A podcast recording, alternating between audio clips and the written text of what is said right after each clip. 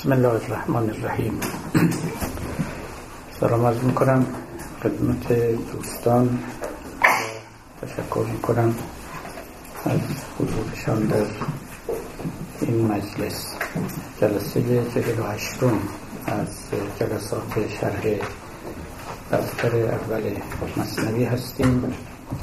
رسیده بودیم به داستان آن پادشاه که مؤمنان رو در آتش می و می یعنی از اونها می که از ایمانشان براعت بجویند و اگر براعت نجویند به آتش سپرده شوند. گفتیم که اصل این قصه چندان مسلم و معین نیست و مخصوصا مولانا که اون پادشاه رو هم یهود خوانده است و هم حامی بتپرستی و بتپرستان که بدیهی است چنین نمی‌تواند باشد. دنبال می‌کنیم قصه رو اونجا بود سگ ببین چه رای کرد. پهلوی آتش بتی بر پای کرد. کان که این بت را سجود آرد برست و نیارد. در دل آتش نشست. نوبت گذاشتم اشاره کردم که این گونه تعبیر نسبت به پیروان ادیان دیگر مطلقا روا نیست و سابقه ای که یهودیان در صدر اسلام داشتند باعث شد که مسلمانان برای آنها حساب ویژه‌ای باز کنند یعنی دشمنی آشکاری با آنها نشان بدهند. حدس می‌زنم که مولانا به علت معاشرت بسیار با مسیحیان دشمنی که مسیحیان با یهودیان داشتن رو از آنان به ارث برده بود. برای اینکه بیش از اینکه مسلمان ها با یهودیان خصم و مخالف باشند بدیهی است که مسیحیان چنین بودند و چنین هستند.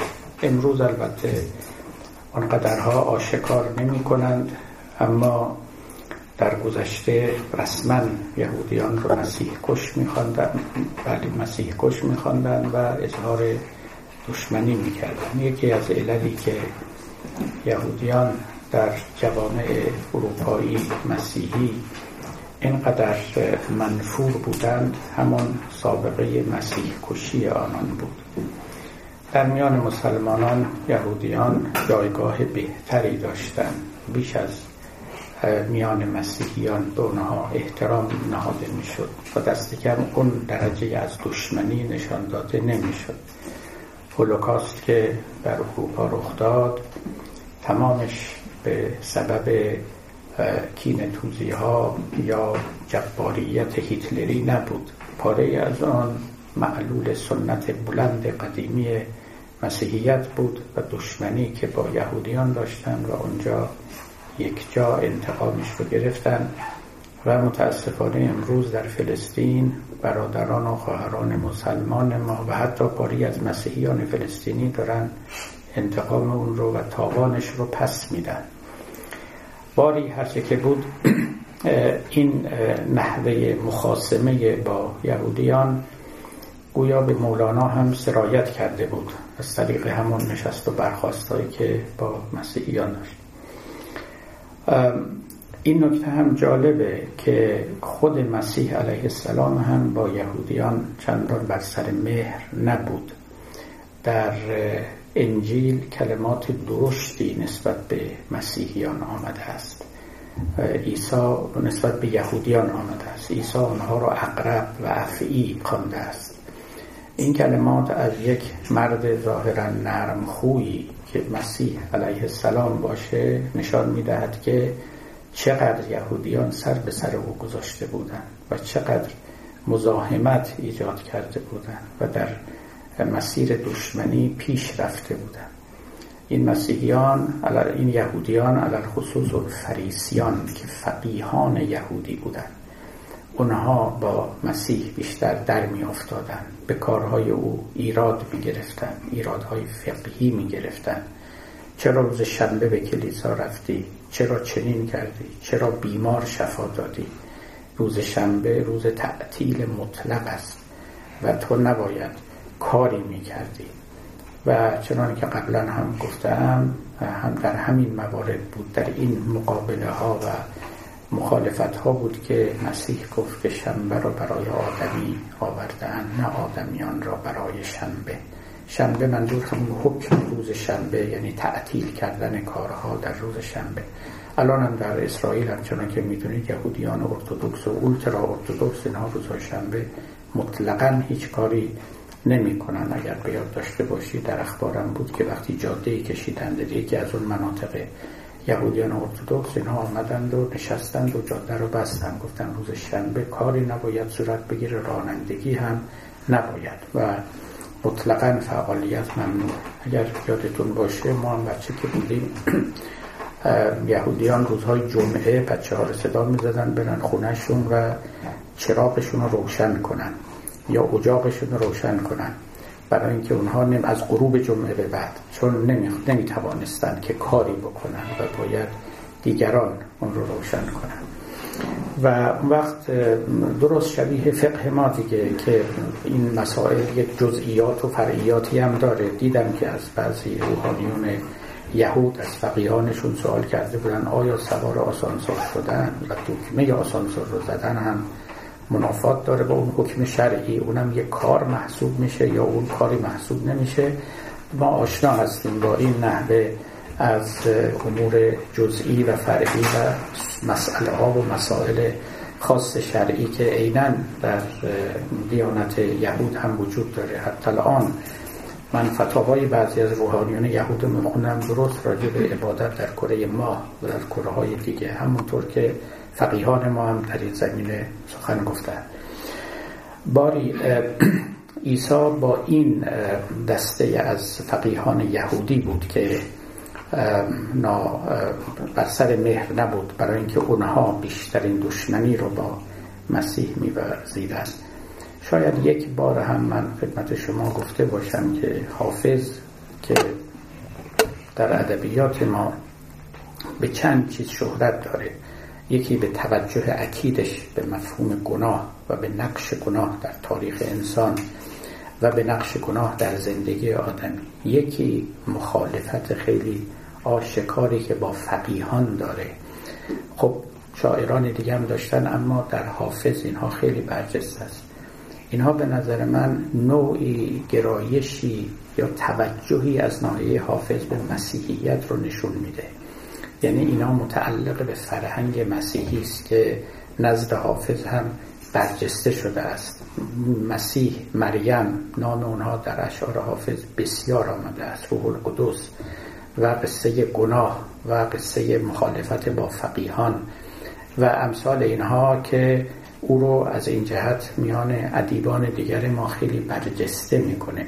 ولی خلاصه این مخالفت و دشمنی با یهودیان رشته ها و شعبه ها و علل و اسباب متفاوت داشته و می‌بینید که اینجا هم در کلام مولانا هم چهره خودش رو ظاهر کرده است. من دیدم که پاره از نویسندگان ما به اشتباه یهود رو از مفهوم هاده یهود رو به معنای رو آوردن گرفتن چون یهودیان رو به خدا کردن. اینها اینا درست نیست. اینا همه ریش سازی های کاذب است یهود. از همون یعقوب دوازده تا فرزند داشت و یکیشون یهودا بود اسمش. و اسرائیل نام یعقوب بود و اینها بنی اسرائیل بودن یعنی فرزندان اسرائیل بودن. و این کلمه یهود از اونجا آمده است. هیچ ربطی به ریشه عربی کلمه نداره. اصلا اینا همه ساختگی سن از این تصورات که وقتی در ذهن شما راه نیابد. همچنان که کلمه نصارا هم نه از نصرت میاد نه از اینکه نصارا انصار خدا یا عیسی بودن بلکه از چی میاد؟ از کلمه ناصره میاد که همون دهی بود که عیسی در اونجا زاده شد. به انجیل های فارسی اگر شما مراجعه کنید می نویسن عیسی ناصری نظرت و ربطی به نصرت و انصار و این حرفا نداره. خلاصه این اشتباه ها صورت نگیره. ما در فارسی جهود هی جیمی هم داریم. اون اصلا باز با این مربوط نیست. اون جهود از جهد میاد به معنای انکار. و مطلقا به دین یهود مربوط نمیشه. کلمه عربی است. کسی که اهل انکار است اهل زیر پا نهادن حق است. خب اون جهود سگ به پینچرای کرد. پهلوی آتش بوتی برپای کرد.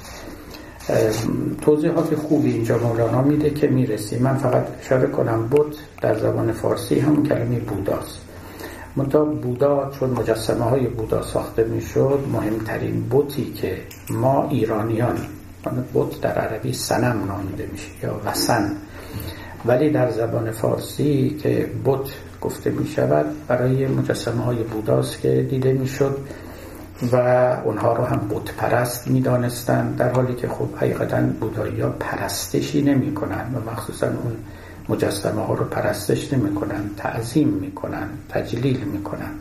قصه پرستش در کار نیست.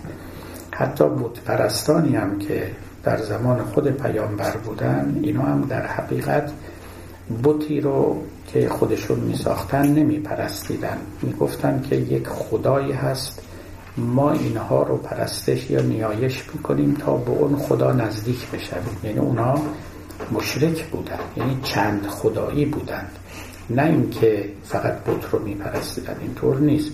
اینکه بارها هم در قرآن اینها رو نامشون رو مشرکین آورده یعنی بیش از یک خدا رو میپرستیدن. کلمه اله یعنی خدا. کلمه الله یعنی الاله یعنی اون خدای خاص خدای خدایان. بنابراین وقتی ما الهه داریم یا آلهه داریم یعنی خدایان داریم. اما الله یک خداست چون خدایی است که در رأس همه خدایان واقع میشه. و اونطوری که قرآن به ما میگه این پرستان خودشون می‌گفتن. گفتن که ما نعبدهم الا لیقربونا الله زلفا. ما این خدایان را نعبدهم جمع ما این بتها رو نمی پرستیم مگر به خاطر اینکه ما رو به خدا یعنی به الله نزدیک کنن. لذا یک الله بود که بود و مورد اعتقاد همون بود پرستان بود. و یک آلهه بودند یعنی خدایان کوچکتر. این خدایان کوچکتر در ساخت خودشون بود و اون خدای بزرگ نه و اون الاله بود. یعنی اون خدا اون خدای بالا و من وی گاد اینای دیگه گاد بودن. با به اصطلاح اسمال جی اون با کپیتال جی if you like. و خلاصه الله کلمه نیست که اسلام آورده باشه. من گاهی مورد سوال واقع میشن یعنی کلمه الله چیه؟ پیغمبر که محمد ابن عبدالله الله کلمه عربی قبل از اسلام هم وجود داشته و تحت این نام یک موجودی رو می شناختن و علاوه الله فقط در میان اعراب و بودپرستان نبود. کلمه بود که در مسیحیت بود در یهودیت بود. و اینا به عربی که تکلم می‌کردن الله به کار می بردن الان هم در کتابهاشون الله به کار می‌برن. این یه واژه غریبه نیست و اختراع پیامبر اسلام نیست. مثل بسیاری کلمات دیگری که یه عده‌ای فکر می‌کنن با اسلام آغاز شده است. اینطوری نیست. پیامبر به زبان عربی سخن می‌گفت. هیچ واژه‌ای در قرآن وجود نداره که قبلا در میان عربا وجود نداشته باشه. هیچ واژه. حتی واژه هایی در قرآن ما داریم که غیر عربی است. ولی غیر عربی هایی که در زبان عربی رایج بودن یعنی شناخته شده بودن. در قرآن نزدیک چهل واژه غیر عربی وجود داره. مقدارش از سوریانی از یونانی چند تایی هست از فارسی تعداد زیادی هست و همچنین و همچنین. باری بود در حال قصهش این یک کتاب خیلی مهمی به نام الاسنام وجود داره به عربی که شرح این بودهای مفصل رو که در دوره قبل از اسلام بوده در اونجا آمده. چند تا نامه های اونها در قرآن هست. لات هست عزا هست یعوق یقوس ود. اینا اینا چند تا نامه است که در قرآن از اون بودهای قدیم هست ولی فراوانتر بوده. کان که این بت را سجود آرد برست و نیارد در دل آتش نشست. چون حالا اینجا البته دیگه حکمت است که مولانا برای ما بیان می‌کنه و نوبت قبل من اشاره کردم اکنون با بست بیشتری عرض می‌کنم. چون سزای این بوت نفس او نداد از بوت نفسش بوتی دیگر بزاد. مادر بتها بوت نفس شماست. زانی که آن بت ما رو این بت اجتهاست این رو این ابیات مولانا رو هم میشه تفسیر اخلاقی کرد که می‌توان کرد و هم بیش از آن تفسیر وجود شناختی و به اصطلاح اندولوژیک هم میشه کرد. آدمی چرا بود تراش میشه؟ چرا بود پرست میشه؟ و چگونه است که یه موجودی رو بیرون از خودش وضع می‌کنه جعل می‌کنه. موجودی رو که خودش هم می‌شناسه تراشیده و ساخته و مصنوع خوده در این حال به او سجده می‌بره نیایش می‌کنه. این سوال خیلی مهمی هم هست. من یادم فخر رازی در تفسیر خودش همین سوال رو می‌کنه. میگه آخه مگه اینا اینقدر کم خرد بودن؟ که چیزی رو خودشون بسازند و بتراشند بعد خودشون هم در مقابلش به سجده بیفتن از او تقاضاها بکنن انتظار برآوردن حاجات داشته باشن تازه این کمترین و نازلترین سوالی است که اینجا می‌توان کرد.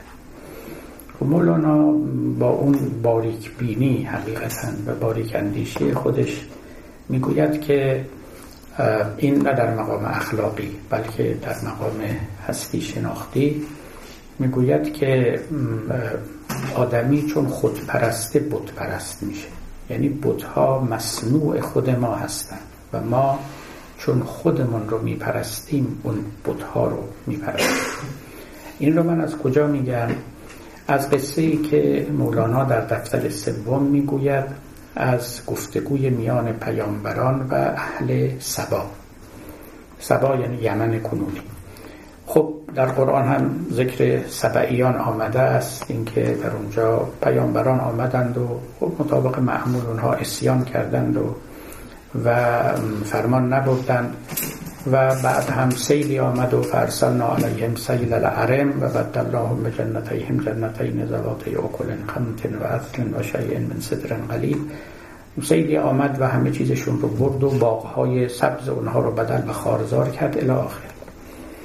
مولانا مطابق معمول گفتگویی رو سامان داده میان پیامبران پیامبران چندین پیامبر و اهل سبا. که وقتی پیامبران دعوتشون را آشکار کردن سبعیان با اونها چه گفتن؟ یکی از نکات خیلی عالی که مولوی در اونجا آورده و من قبلا در باب مرگ این رو گفتم براتون این است که این اهل سبا به پیامبران گفتن که شما چه کار کردید برای ما؟ چه خدمتی می‌کنید؟ حرفای شما به چه کار میاد؟ سر از کجا در میاره ما قوم شادی بودیم اهل طرب بودیم. شما آمدید اندیشه مرگ رو در ذهن ما افکندید. و قوم مرگندیش گشتیم از شما. مرگندیشی رو به ما هدیه کردید.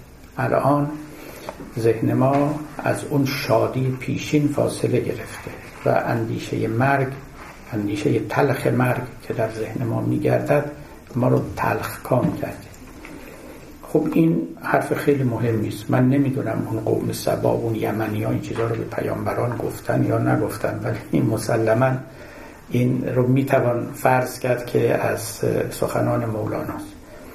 خدمتتون گفته بودم که دو تا تعلیم بزرگ دارن ادیان یکی این که اندیشه خدا و دیگر اندیشه مرگ. و اینکه یه قومی فهمیده باشند که از ستونهای دعوت انبیا مرگ اندیشی است خیلی باید اندیشه بلندی داشته باشند فهم خیلی رفیعی و منیعی باید داشته باشند این یه نکته بود. یک نکته دیگری که در اون گفتگوها پیش میاد و برجسته میشه و نکته ها خیلی زیاد. یکیش راجع به معجزه انبیاست. که اونا اعتراض می‌کنن. میگن معجزه های شما شعبد است. اینا معجزه نیست و ما چندان اعتماد نداریم. این مثالی هم می‌زنن که حالا در جای خودش باید گفته بشود. و نکته بعدی قصه پرستشه.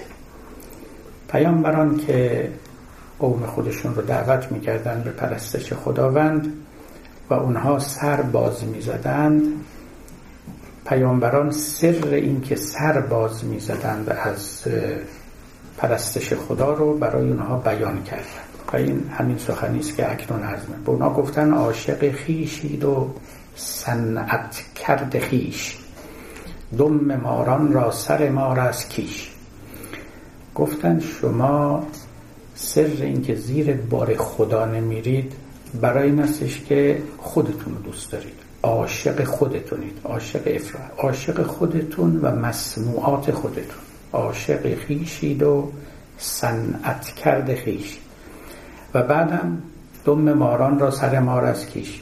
دم مار سر مار رو میپرستن و این مسموعات شما مثل دم شماست که شما اون شما رو میپرسته شما هم او رو میپرستید این اون حرف مهم مولانا در اونجاست. و اینجا هم در حقیقت همون مضمون رو تکرار می‌کنه یا در دل خودش دارد که مادر بوتها بوت نفس شماست. همه بوتها رو این بوت نفس می آفریند و این بوت نفس اجدهاست و اون بوتهای دیگه در قبال او و در نسبت با او چون مارند کوچکند خب این بوتها رو چگونه نفس می آفرینه خواهش های نفس تمنیات منافعش قرائزش شهواتش اینها چیزهایی رو بت می‌کنه برای آدمی.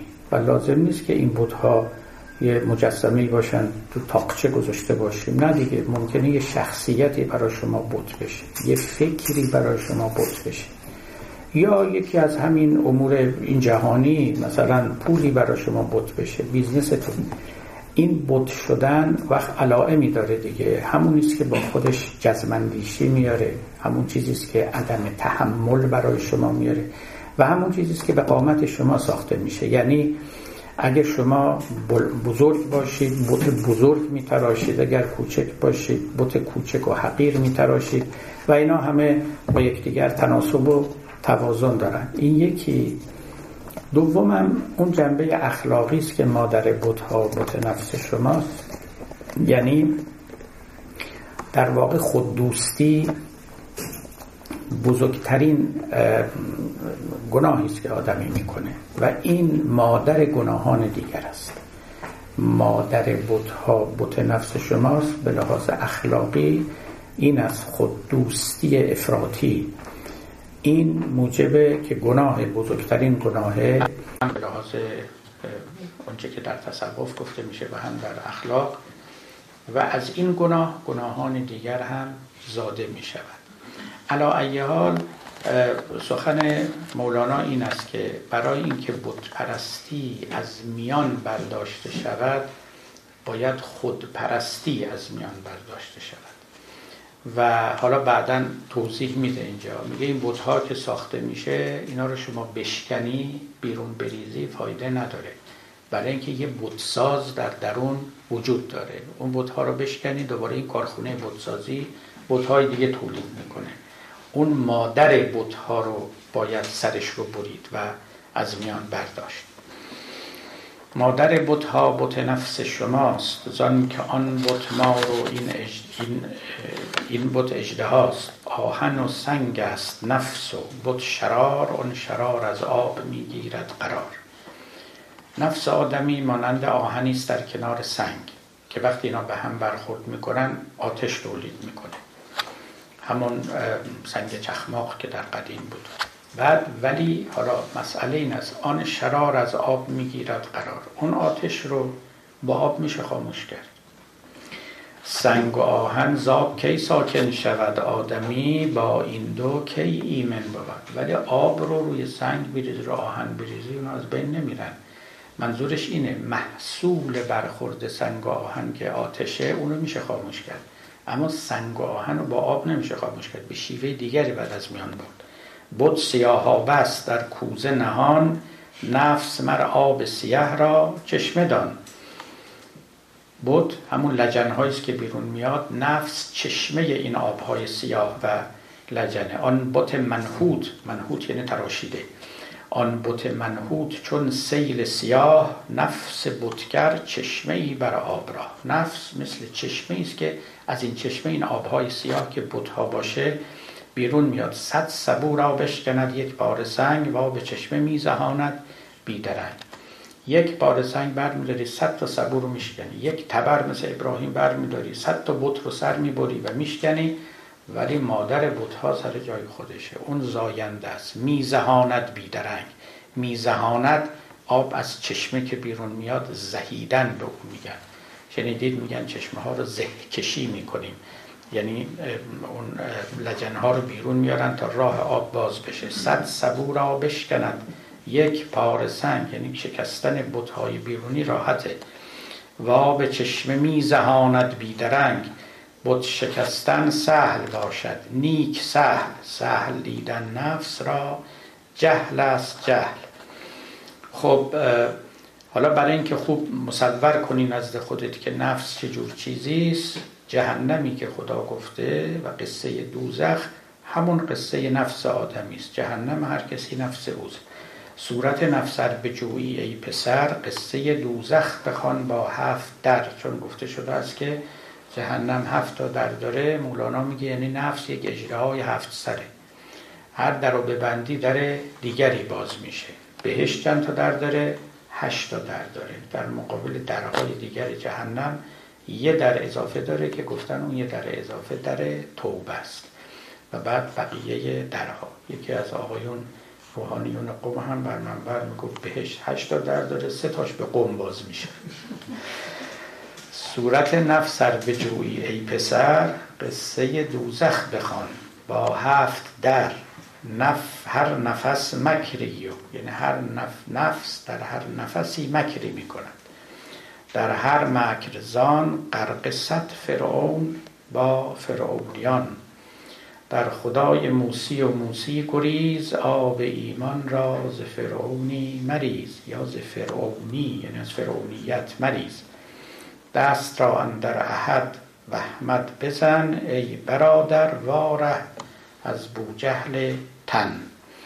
معنی ابیات روشنه و می‌گوید که آدمی معمولا از عهده خود بر نمیاد از پس نفس خود بر نمیاد.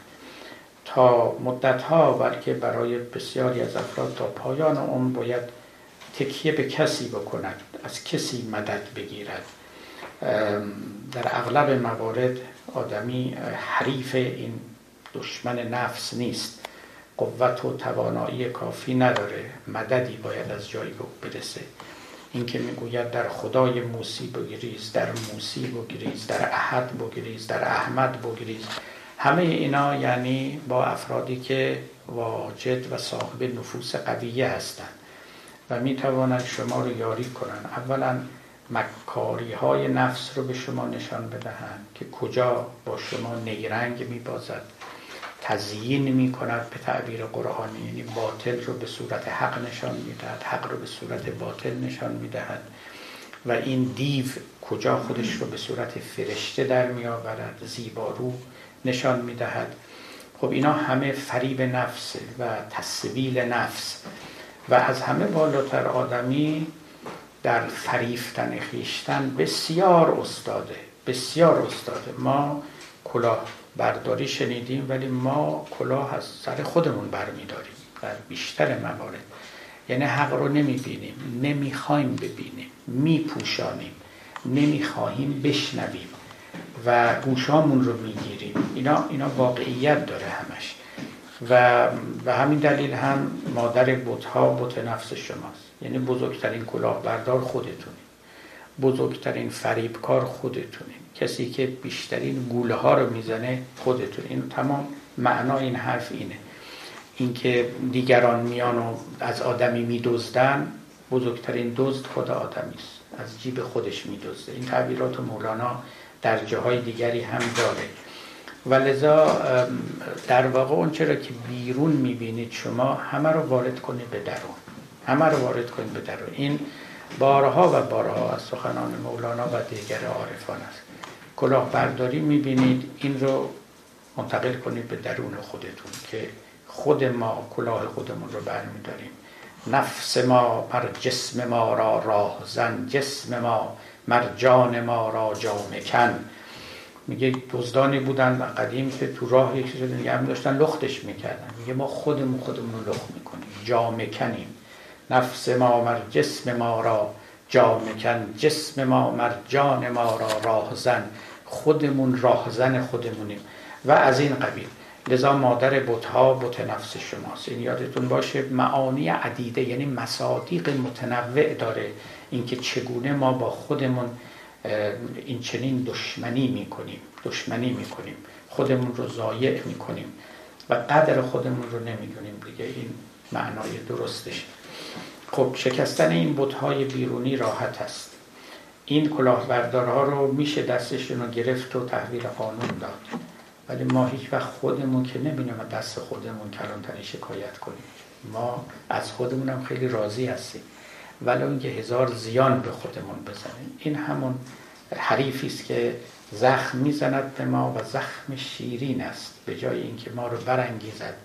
و تلخکام کند و به معارضه و مقابله دعوت کنه می نشینیم و, و زخمش رو هم می‌کشیم و مطبوع میابیم باری برای کسی که نشان بده به آدمی که در چه موقعیت حساس و خطیری قرار داره و چگونه همه دزدان گربگان به قول مولانا او رو احاطه و محاصره کردند و در پی رو بودن چیزی هستند یک چشمان بینایی لازم است که بصیرت ببخشد و یک دست توانایی لازم است که دست آدمی رو بگیره و از اون خطرگاه ها نجات بده.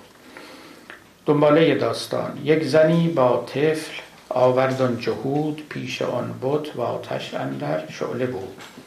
آتش شعله می‌زد و اوانان بر سر گودال آتش نشسته بودند چنان که از قرآن خوندیم از هم علیها قعود و هم علی ما یفعلون بالمؤمنین شهود نشسته بودند بر سر گودال آتش. می‌گوید که زنی را آورد با طفلش. طفل از او بستد در آتش در فکند زن بترسید و دل از ایمان بکند. خواست او تا او سجده آرد پیش بود بانگ زد آن طفل انی لم زن می‌خواست از ایمان دست بکشه و اظهار کفر کنه و سجده بر بود ببرد که آن طفل که در آتش افکنده شده بود از میان آتش فریاد برآورد که مادر من نمردم انی لم اموت من نمردم. اندرا ای مادر اینجا من خوشم گرچه در صورت میان آتشم. چشم بند است آتش از بحر حجیب رحمت است این سر برآورده ز جیب.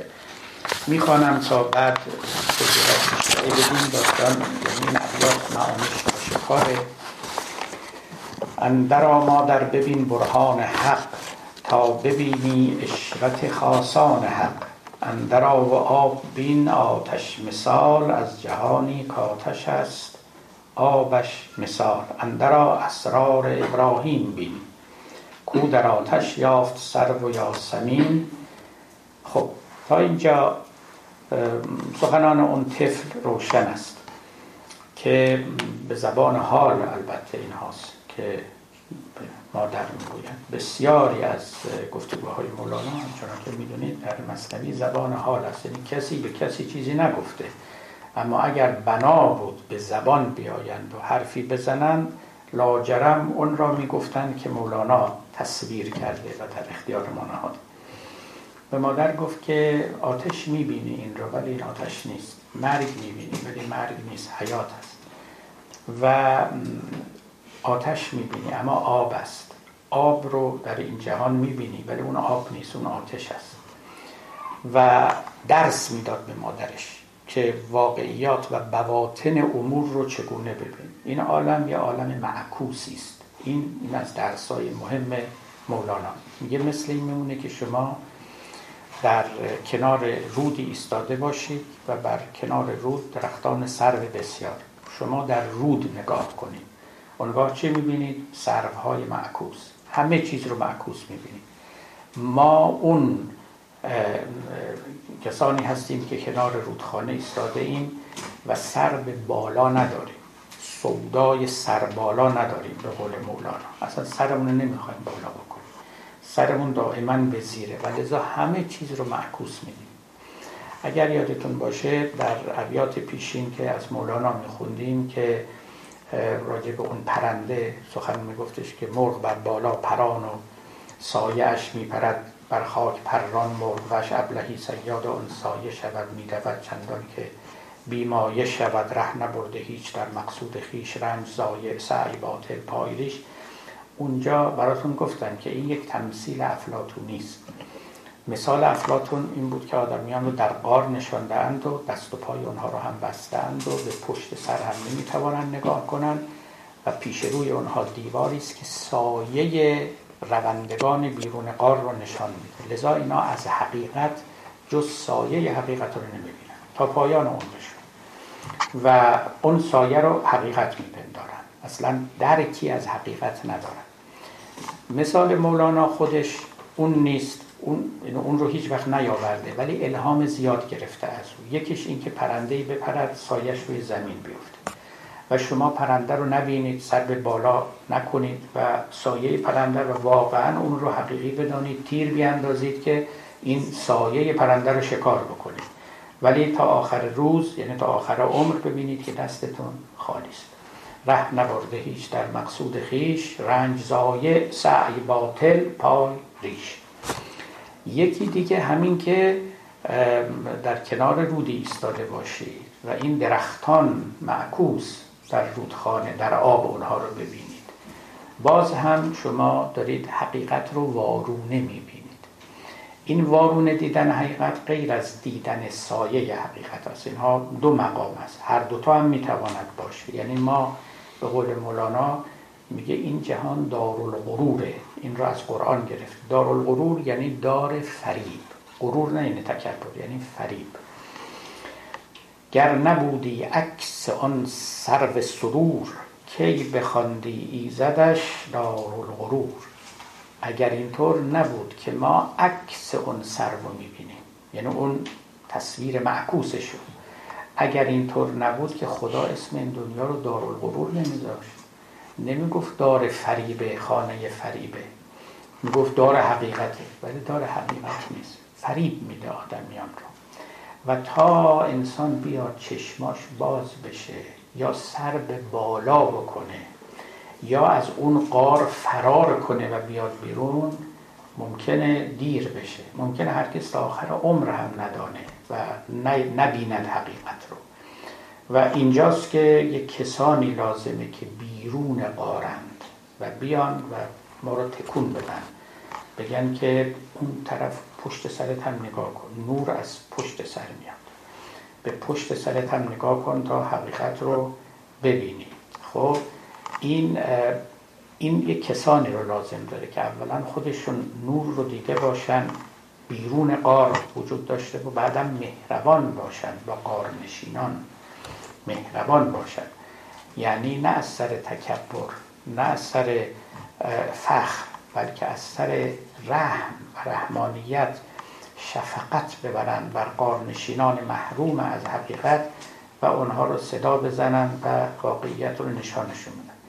یا بگن سرتون رو بلند کنید. یادتون باشه دفتر سوم اون داستانی که راجع به اون فقیر که در مسجد خوابیده بود و غیره وصفی که مولانا می‌کنه اینه.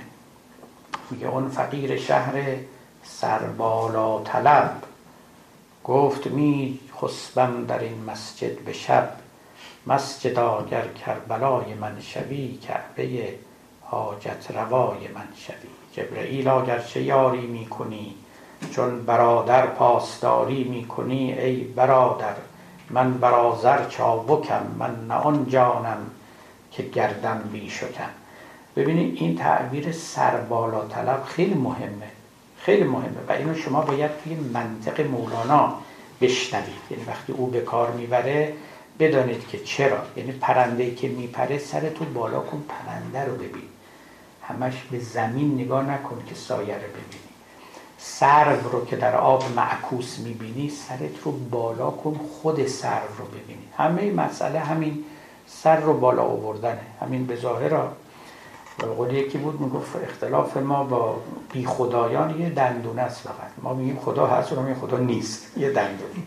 اما این یه دندونه میلیون ها کیلومتر ببینید همین سر بالا کردنه. مثل همون کسی که در کنار رودی خوابیده بود تشنه بود. از تشنگی در خواب داشت میمرد.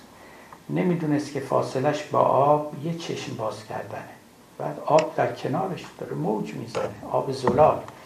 ولی در خواب دنبال یه قطره آب تمام فاصله همینه. یک یک جنبش یک رو رو این سو و اون سو کردن. اندکی جنبش بکن.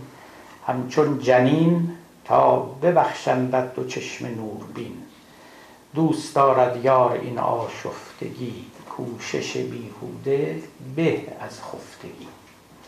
کوشش بیهوده به از خفتگی. اندر این ره می تراش و می خراش تا دم آخر دمی قافل مباش. تا دم آخر دمی آخر بود که عنایت با تو صاحب سر بود. معکوس دیدن عالم نرمه. یعنی ندیدن حقیقت سایه دیدن حقیقت. نرمه. و اونایی که از این زنجیر رهایی پیدا بکنن اونا استثناءاتن.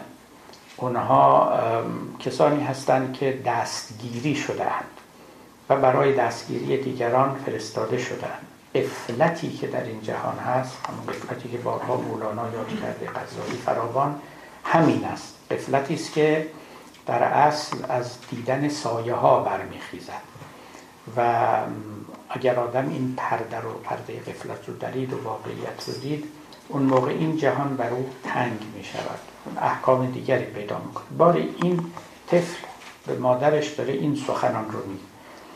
میگه اندرا و آب بین آتش مثال. میگه بیا در این آتش. که ببینی آتش مثاله اما واقعا آبه. از جهانی کاتش است آبش مثال. از این جهانی که آتش اما مثل آب میمونه بیا در آتشی که آب اما مثل آتش میمونه. هر دوتا عکس هم دیگه. اندرا اسرار ابراهیم بین کو در آتش یافت سر و یاسمین. بیا و ببین که ابراهیم رو که به آتش افکندن چگونه بود که درد آور نبود. چگونه بود که برای او قابل تحمل بود؟ چون همون وقتی که در آتش رفت دیگه آتش بر او گلستان شد. چرا که در قرآن هست قلنا یا نارو کونی بردن و سلاما علا ابراهیم. ما به آتش گفتیم که سرد شو سلامت شو و نسوزان ابراهیم رو. و بعد نکته بعدی. که در جاهای دیگه مصنوی هم این مثال هست. این مثال همان است که بارها هم ما گفتیم و شنیدید یعنی از زبان مولانا آوردیم که می‌گوید که آدمی که وقتی به دنیا میاد در حقیقت یه مرگ است و یک زادن میمیرد. از زندگی جنینی زنده می شود به زندگی بیرونی. بعد مردن بعدی هم دقیقا همینطوری یه مردن است و یک زاده شدن. می میرد از زندگی این جهانی زنده می شود به زندگی جهان بعدی. لذا هیچ کدوم اینا نه زادن تنهاست نه مرگ تنهاست. هر دو مرگ و زادن با هم است مرگ و تولد با هم. و بعد نکته بعد این که البته این رو اینجا خیلی باز نکرده ولی در جاهای دیگه باز کرده. و او اینکه وقتی که جنین به دنیا میاد حقیقت این است که می‌فهمه که قبلا هم در همین دنیا بوده. منتها این دنیا رو نمی‌دید. یه پرده ای بین او و این جهان بوده. ولی قبلا هم که در رحم مادر بود در همین دنیا بود. معناش چه؟ معناش که وقتی از این دنیا ما بریم ما بعدا می‌فهمیم در همون دنیایی یعنی همین الان هم اون دنیایی درست مثل طفلی که توی رحمه. ما همین الان هم در همون دنیای دیگریم. یه دنیای بزرگتری وجود داره که این دنیای ما در دل او و در باطن او در رحم او جا داره. منتها اون دنیای دیگه این شکل شمایل این دنیا رو نداره. وقتی میگیم این دنیای دیگه نه یک دنیای مادی یا کائنات مادی نه. نوعی است که مثل همون بچه‌ای که توی رحم اصلا نمی‌دونست حدس بزنه که دنیای بیرون چه جوریه و او چه نسبتی به اون عالم داره. و در واقع از همون عالم بیرون داره تغذیه می‌کنه. بالاخره مادر غذا می‌خوره این غذاهای او هم به این فرزندش که در رحمشه می‌رسه. ولی هیچ حدسی اون بچه نمی‌تونست بزنه. ما الان در همون عالم قرار داریم. یعنی خلاصش این رو بدانید که این حرکت ما از این جهان به جهان دیگه یک حرکت کیفی است یک تولد دیگر است. نه اینکه یه راه میفتیم از این طرف مثل که از اصفهان بریم مثلا تهران یا کجا. این این طورا نیست علیه ها گرچه که مادامی که ما در این جهانیم تصوری از اون حرکت و اون سفر نداریم. بچه میگه به مادر مرگ می‌دیدم گه زادن ز تو. سخت خوفم بود افتادن ز تو. چون بزادم رستم از زندان تنگ. زندان تنگ رحم. در جهان خوش هوای خوب رنگ. من جهان را چون رحم دیدم کنون. حالا من که آمدم می‌بینم در یه رحم دیگری هستم. دوباره باید زاده بشم. چون در این آتش بدیدم این سکون. اندر این آتش بدیدم عالمی ذره ذره اندرو ایسا دمی حالا که وارد این آتش شدم یه جهان دیگری رو دارم می‌بینم. یعنی پا در آستانه جهان دیگری نهادم که هر ذره ذرهش یک مسیحه. ذره ذرهش یک ایساست یعنی چه این حرف؟ این حرف از قرآن گرفته شده. در قرآن هست که ببخشید. و این دار الاخرت لهی الحیوان لو کانوا یعلمون. جهان آخرت حیوان است. یعنی زنده است. یعنی در مقابل این جهان که مرده است اون جهان در و دیوار زنده است اصلا همش حیاته این خیلی مهمه. یکی از مهمترین تفاوت های این عالم با اون عالم اینه که این عالم مرده است جامد افسرده است نام او جماد جامد افسرده بود اوستاد. باش تا خورشید هش راید عیان تا ببینی جنبش جسم جهان. اون جهان زنده است. همه سرابهای زنده. یعنی اگر بهشت این بهشت زنده است. میوه زنده اگر جهنم همه زنده ان دار الاخرت لهی الحیوان. این در قرآن به سراحت آمده است. خشتش آجرش اینا. اینایی که تصور می‌کنن که اون جهان دیگه یه جهانی است. مثل این دنیا فقط دو تا بخش داره. یه طرفش جهنم یه طرفش هم بهشته. خب حالا ما نمی‌دونیم البته اون برا چه خبره. بندم نرفتم برگردم به شما بگم. و اون را که خبر شد خبری باز نیامد. اما این مقداری که پیامبران و اونهایی که پذیرای وحی بودن با ما در میان نهادن یکی از مهمترین این هستش که اون جهان جهان زنده است. و به همین دلیلم گفته می شود مثلا رختای بهشتی با بهشتیان حرف می‌زنن چنین کنان از بیخوبان فرق داره. خیلی تعجب نکنید. البته من یه بار در باب معاد در مصنوی چند سال پیش که در استنفورد سخن می‌گفتم این مسئله رو مفصلتر گفتم. کسانی می‌خوان می‌تونن اونجا مراجعه کنن. ببینید بدن ما که زنده است هرچی هم که در او هست زنده است. یعنی اکسیژنی که توی بدن ماست این اکسیژن زنده است. این اکسیژنی که تو هوا زنده نیست. این کربنی که تو وجود ما زنده است. شما نمی‌تونید بگی که تمام اجزای بدن ما مرده است ولی خودمون زنده ایم. خودمون یکی هستیم دیگه. همین اجزا زنده اند. حیات روی همینا سواره. و لذا میشه فهمید که اندکی با تعمل می‌توان دریافت که چگونه از مرده زنده بیرون میاد و چگونه از زنده مرده بیرون میاد. موجوداتی که از بدن ما این هوایی که بازدمی که خارج میشه دیگه مرده است. دیگه میره بیرون. این که در قرآن داریم یخرج الحی من المیت و یخرج المیت من الحی. خدا از مرده زنده بیرون میاره از زنده مرده بیرون میاره. یه معنای عمیقی داره. مولانا تفسیر صوفیانه کرده. میگه مرده شو تا مخرج الحی سمد زنده ایزین مرده بیرون آورد. بمیر به مرگ اختیاری تا دوباره حیات پیدا کنی به حیات معنوی. این یه معنای خاصه یا یک تعویل صوفیان است. اما یه معنای ظاهریش هم همینه. ببینید کل این عالم زنده است این وجود زنده است. توجه همه وجود زنده است و ما واقعا به این به اون حیات برمیگردیم دوباره. فاصله گرفتیم و دوباره برمیگردیم. مولانا در اینجا ببینید اشاره به همین می‌کنه. در این آتش بدیدم عالمی. من وارد آتش شدم عالم تازه کشف کردم که هر ذرهش یک مسیحه. من می‌گفتم اینجا که خشتش زنده است مولوی که بالاتر از این هر ذرهش یک مسیح حیات بخش است. اصلا از مرگ و از مردگی و تاریکی و اینا خبری نیستن اینجا. نک جهان نیست شکل هست ذات وان جهان هست شکل بی ثبات. این دوتا رو مقابله هم می‌ذاره میگه من در جهانی هستم که نیست شکلم ولی هست ذاتم. یعنی به ظاهر نیست چون محسوس نیست اما هست واقعا. اون جهانی که تو ایستادی در او ما در اون جهان هست شکل بی ثبات. هست یعنی شکلا ظاهرا هست ولی بی ثبات و متغیر است. اندر ما در به حق مادری بین که این آذر ندارد آذری. بیا ببین که این رنگ آتش نیست. اندر ما در که اقبال آمده است. اندر ما در مده دولت زده است. قدرت اون سگ بدیدی اندرا تا ببینی قدرت و لطف خدا.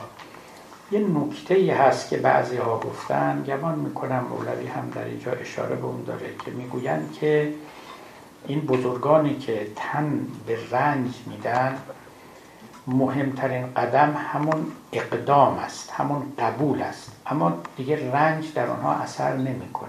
یعنی در واقع ما که بیرون ایستادیم فکر می‌کنیم اون رو که در آتش افکندن و میسوزه واقعا میسوزه. اون دیگه نمیسوزه.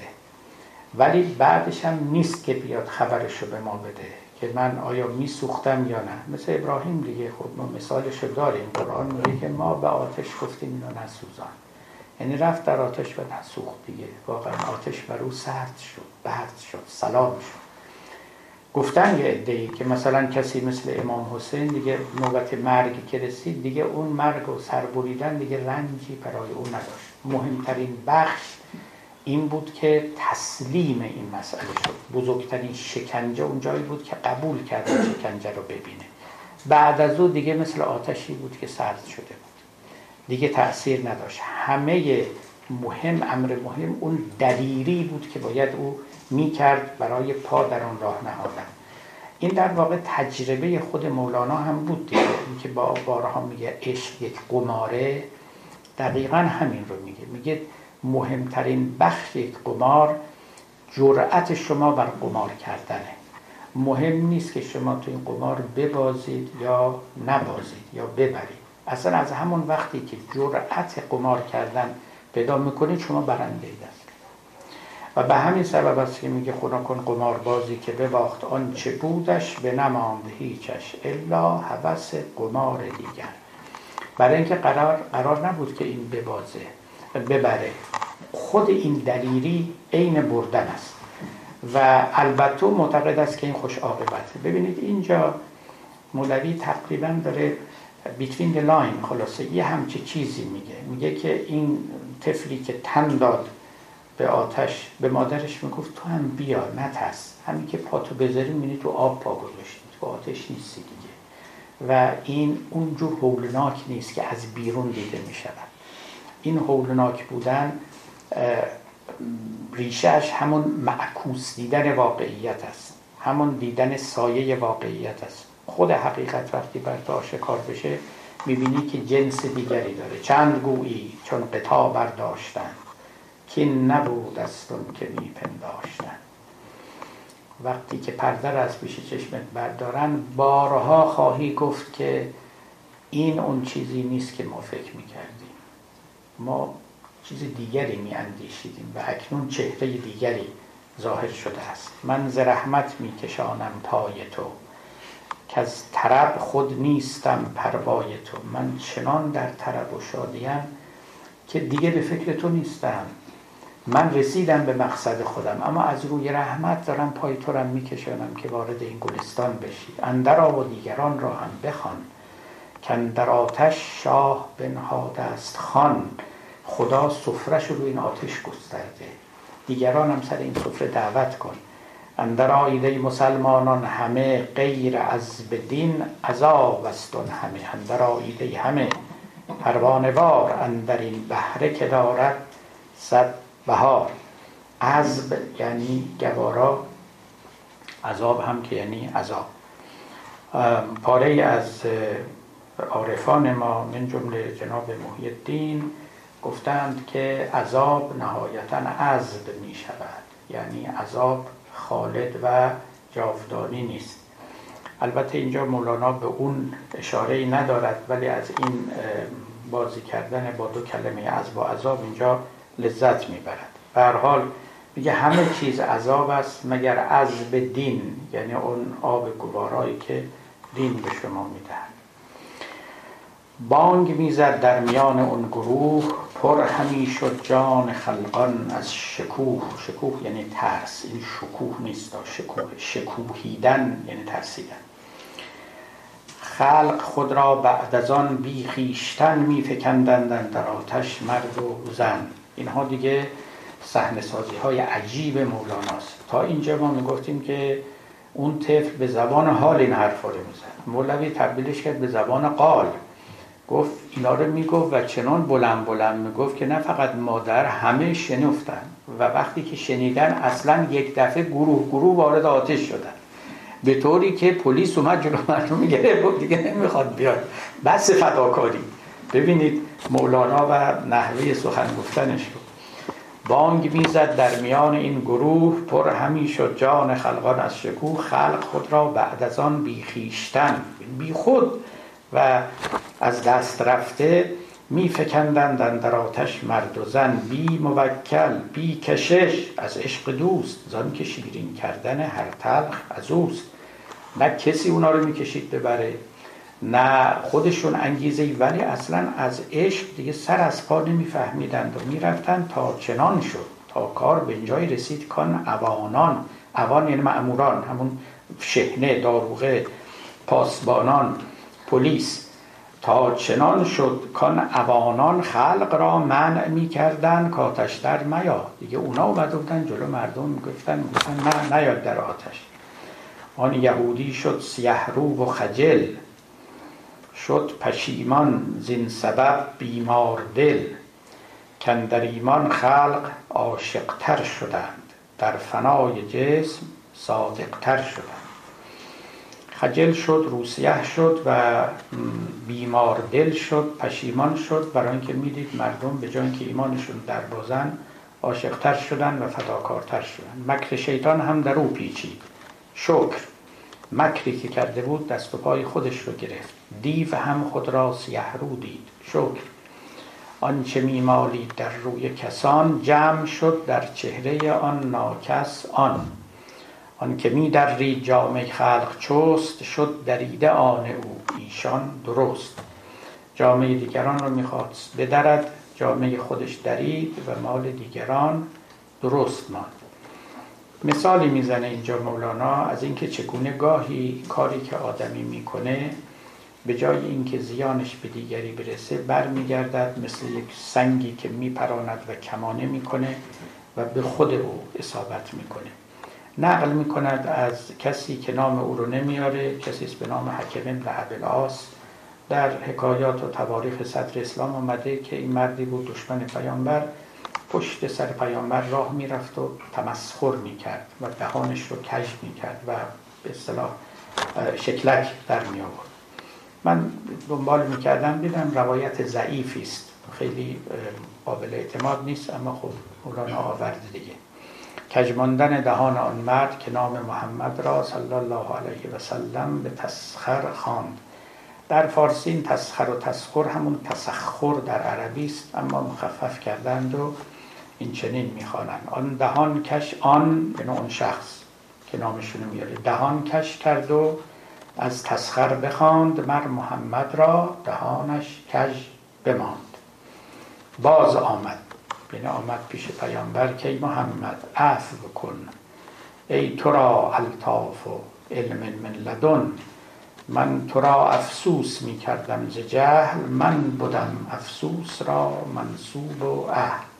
افسوس کردن در فارسی دو معنا داره. یکی به معنای دریق خوردن است حسرت بردن است یکم به معنای مسخره کردن است.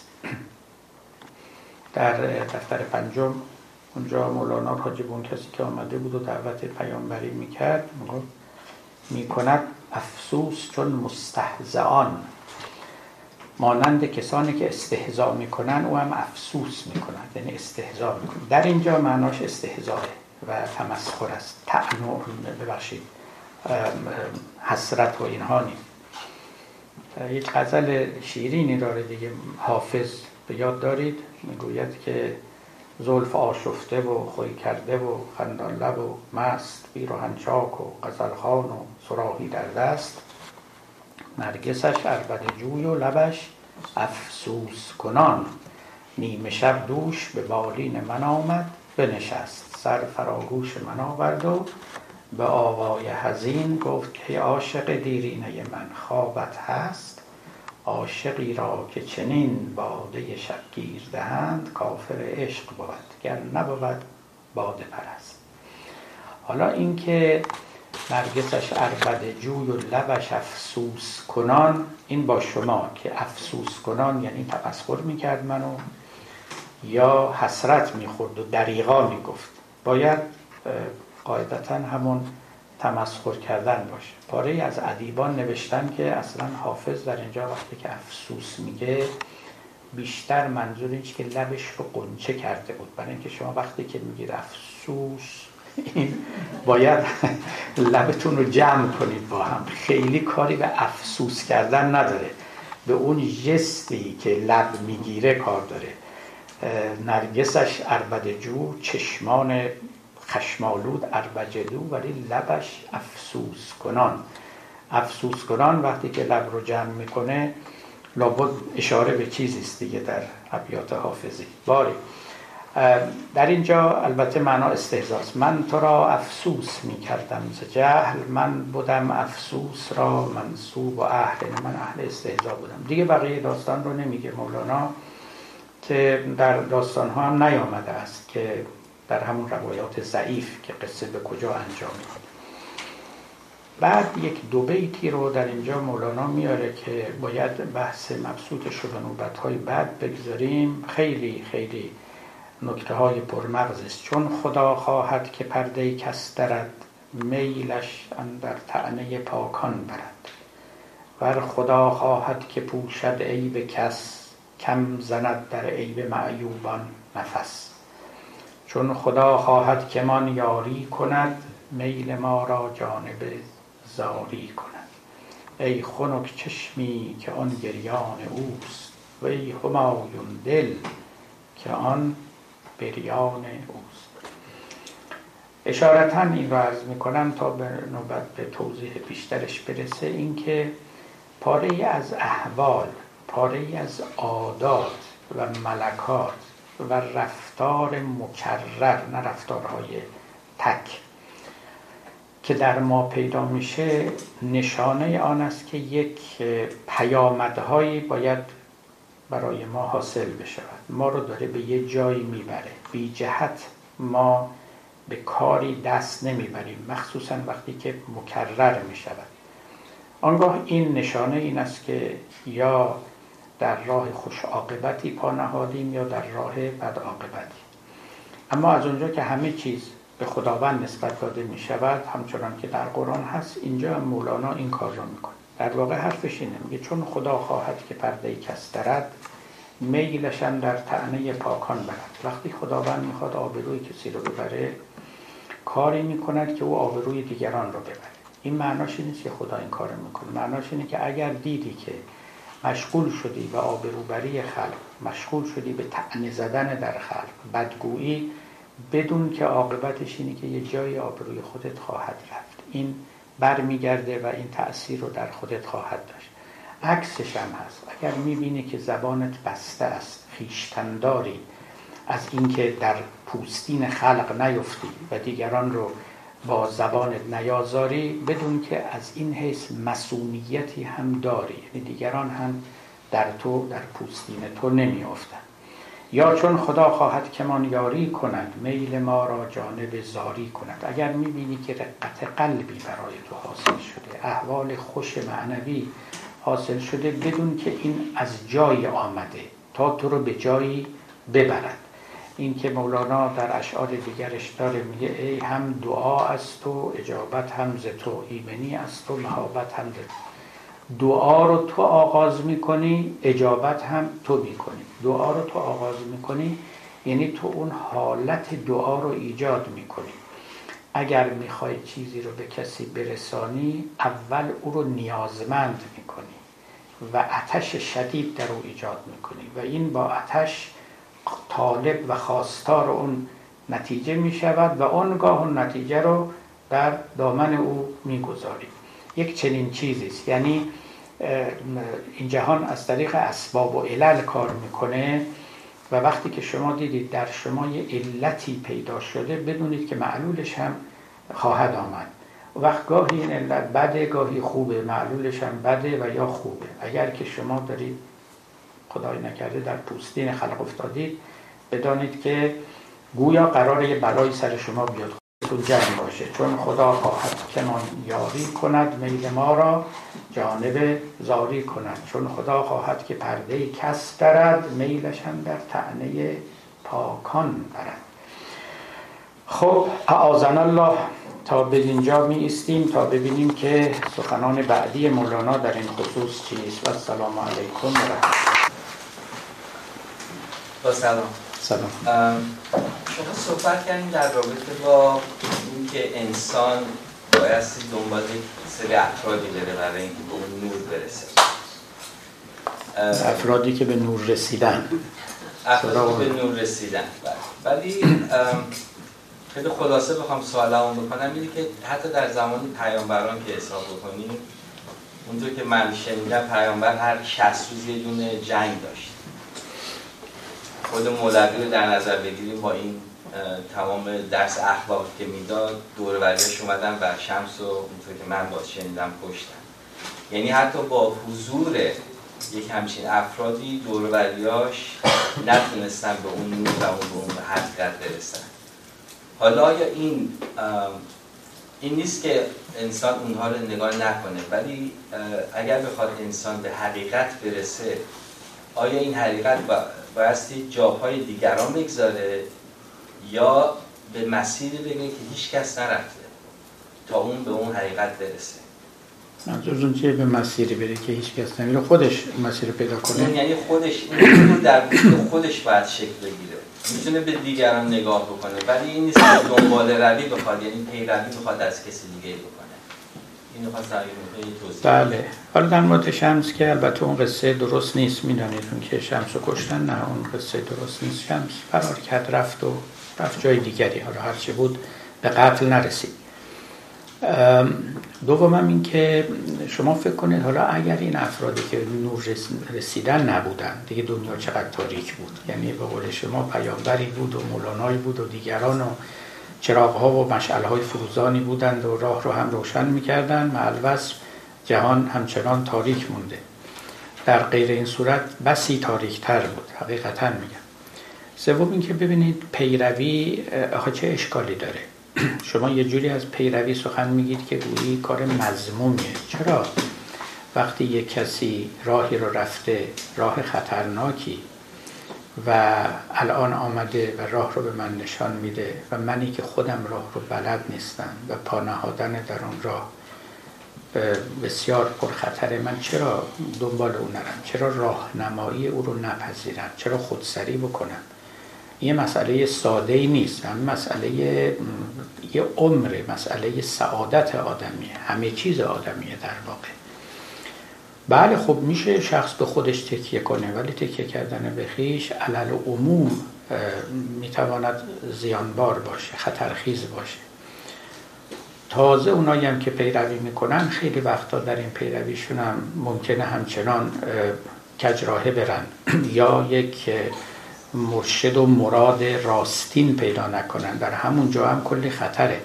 شما ببینید هیچ کدوم اینا نباشه دیگه خطر چقدر زیاده.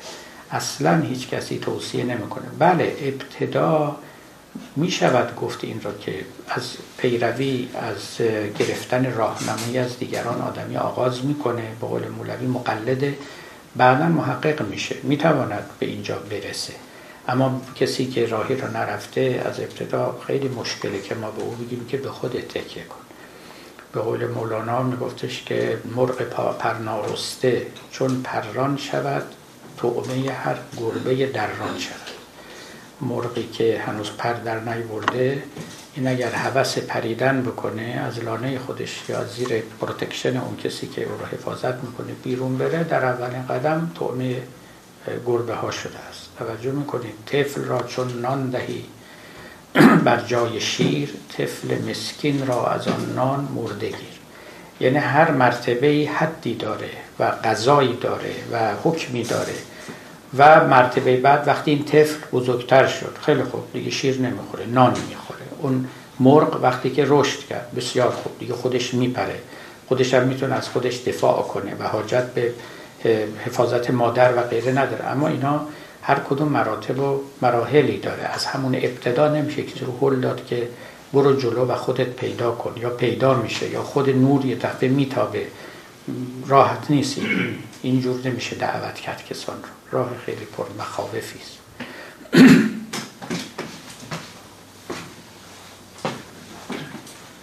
سلام